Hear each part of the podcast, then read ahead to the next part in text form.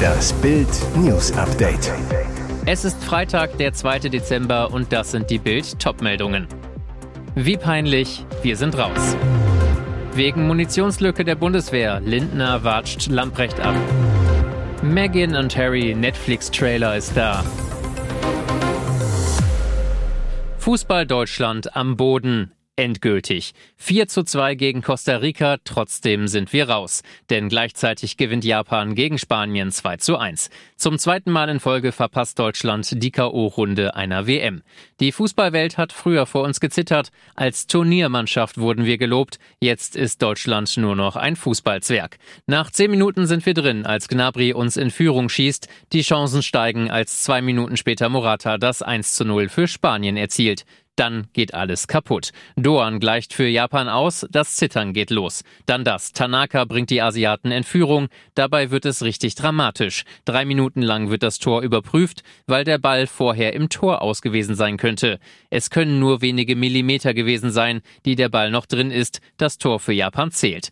Und es kommt noch schlimmer. Costa Rica gleicht aus. Das Elend geht noch weiter. 70. Minute. Totales Chaos in der deutschen Abwehr nach einem Freistoß von Campbell. Vargas liegt quer in der Luft. Neuer kommt nicht richtig hin und boxiert die Kugel am Ende selbst über die Linie. 1 zu 2. Drei Minuten später gleicht Havertz aus. Zwei Minuten später hat Füllkrug die Führung auf dem Fuß, doch er haut die Kugel aus vier Metern drüber. Havertz erzielt schließlich das 3 zu 2. Füllkrug legt sogar noch das 4 zu 2 nach. Das bringt aber nichts mehr. Die Ampel streitet wegen der mangelhaften Ausrüstung der Bundeswehr. Finanzminister Christian Lindner und Verteidigungsministerin Christine Lamprecht behaken sich im Briefwechsel. In einem Schreiben aus dem Finanzministerium kritisiert Lindner seine Kabinettskollegin. Auch Industrievertreter hätten darauf verwiesen, dass die schleppende Verfügbarkeit von Ausrüstung und Munition nicht aufgrund fehlender Haushaltsmittel, sondern durch komplizierte, teils intransparente und inkonsequente Bedarfsplanung sowie bürokratische Bestellprozesse ihres Hauses bedingt sein. Mit anderen Worten, die Ministerin und ihr Ressort haben genug Geld, aber falsch geplant. Autsch. Bezeichnend ist auch der Tonfall. Offenbar haben wir eine unterschiedliche Wahrnehmung zu dem an diesem Montag stattgefundenen Spitzengespräch mit der Rüstungsindustrie, schreibt Lindners Staatssekretär an den Gegenüber im Wehrressort. Lamprecht hatte Lindner am Dienstag nach dem Munitionsgipfel im Kanzleramt um weiteres Geld gebeten. Ihre Argumentation, die Industrie hätte bislang von geringen Produktionskapazitäten und hoher Auslastung gesprochen, könne nun aber doch plötzlich relativ kurzfristig Munition liefern. Dazu benötige man aber unmittelbar in signifikantem Umfang Haushaltsmittel. Sie waren seit Jahren befreundet und wohnten sogar zusammen in einer WG. Doch das soll Sascha D. nicht daran gehindert haben, seinen besten Freund abzustechen. Aus diesem Grund musste der Kölner am Donnerstag wegen des Vorwurfs des Totschlags vor dem Kölner Landgericht erscheinen. Es war kurz nach 16 Uhr am 15. Juni, als es zwischen dem gelernten Lageristen und seinem Kumpel in dessen Wohnung in Kalk, in die er erst wenige Monate zuvor einzog, zu einem Streit gekommen ist. Bis heute ist unklar, wieso die beiden Männer an diesem Tag aneinander geraten sind. Während der Auseinandersetzung soll Sascha D. nach einem Messer gegriffen und insgesamt 140 Mal auf seinen Mitbewohner eingestochen haben. Dieser wurde dabei so schwer verletzt, dass er an seinen Verletzungen starb. Am ersten Verhandlungstag gestand der Angeklagte sagte unter den Augen der Eltern seines Opfers die Tat über seine Anwälte. Ich bin für den Tod meines besten Freundes verantwortlich, hieß es in der Einlassung. Der Prozess gegen ihn soll noch bis Ende Januar dauern. Vor diesem Film zittert der britische Palast. Die Netflix-Doku von Prinz Harry und Herzogin Meghan ist jetzt schon ein Drama, noch bevor sie überhaupt ausgestrahlt wird. Knapp eine Minute ist der Trailer lang und Royal-Fans halten während der gezeigten Szenen gespannt den Atem an. Es beginnt mit sehr privaten Schnappschüssen des verliebten Paares, glückliche Momentaufnahmen in Schwarz-Weiß. Doch plötzlich eine weinende Meghan, die ihr Gesicht in der Hand vergräbt. Dazu Prinz Harrys Stimme aus dem Off. Niemand Niemand sieht, was hinter verschlossenen Türen passiert. Dann ein schneller Schnitt auf die versteinerten Gesichter von William und Kate. Am Ende des Trailers kommt Megan zu Wort und was sie zu sagen hat, klingt fast wie eine Drohung. Wenn so viel auf dem Spiel steht, ist es dann nicht sinnvoller, unsere Geschichte von uns zu hören? Wann die finale Doku ausgestrahlt wird, verrät Netflix nicht. Die roten Weihnachtstrucks des Brauseriesen Coca-Cola gehören in vielen Innenstädten zur Tradition.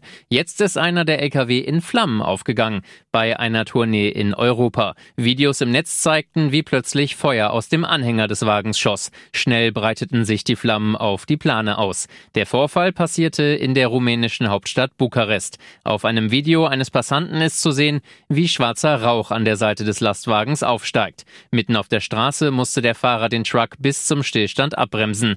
Mehrere Männer versuchten, das Feuer zu löschen. Vergeblich. Später trafen Feuerwehrleute am Unfallort ein und löschten die Flammen sofort. Der Fahrer konnte sich selbst retten, indem er den brennenden Anhänger abkuppelte.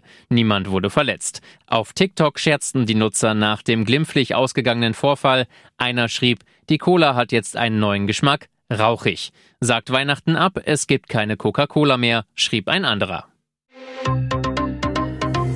Und jetzt weitere wichtige Meldungen des Tages vom Bild Newsdesk.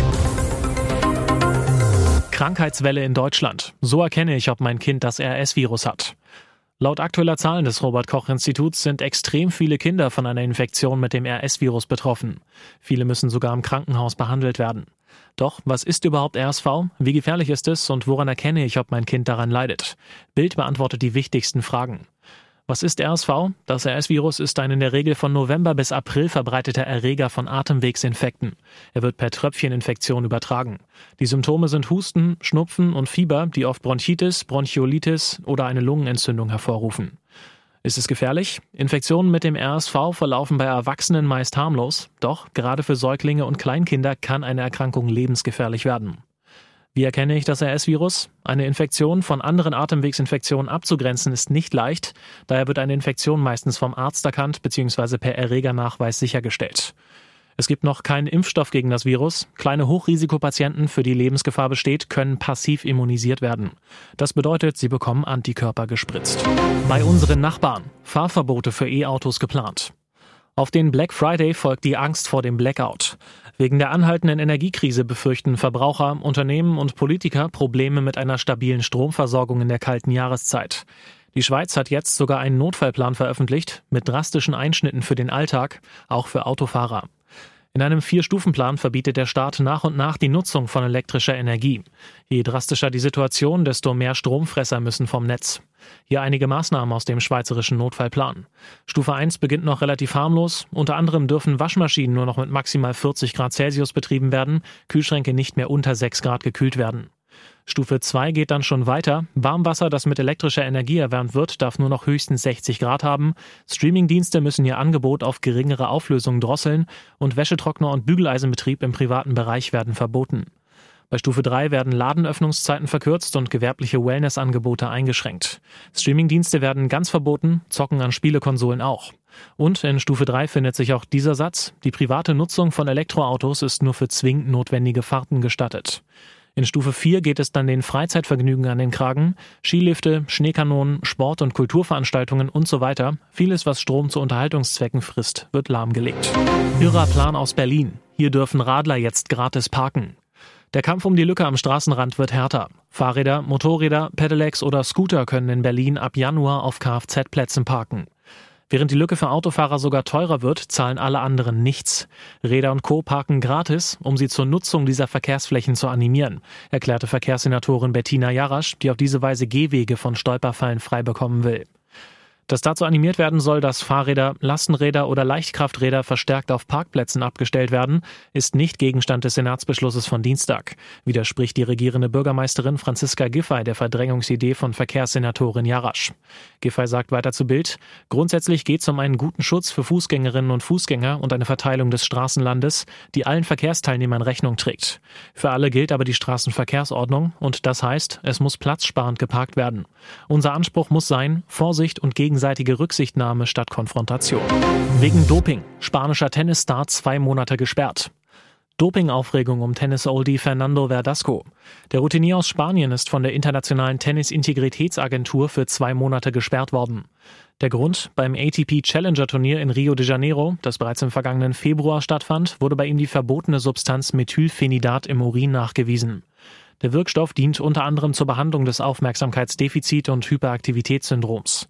Darunter leidet Verdasco nach eigener Aussage. Er habe lediglich vergessen, seine Ausnahmeregelung zur Einnahme des Präparats zu verlängern, erklärte der Spanier. Das genügte der Agentur. Sie teilte in einem Statement mit, es wird akzeptiert, dass der Spieler nicht die Absicht hatte zu betrügen, dass sein Verstoß unbeabsichtigt war und dass er kein wesentliches Verschulden dafür trägt oder Fahrlässigkeit vorliegt. Aktuell belegt der Spanier Platz 125 in der Weltrangliste. Damit würde er bei den Australian Open, dem ersten Grand Slam Turnier des neuen Jahres, noch direkt ins Hauptfeld rutschen. Bräuchte keine Qualifikation zu spielen. Interessant, das Turnier beginnt für ihn passenderweise am 9. Januar, also einen Tag nach Ablauf seiner Sperre.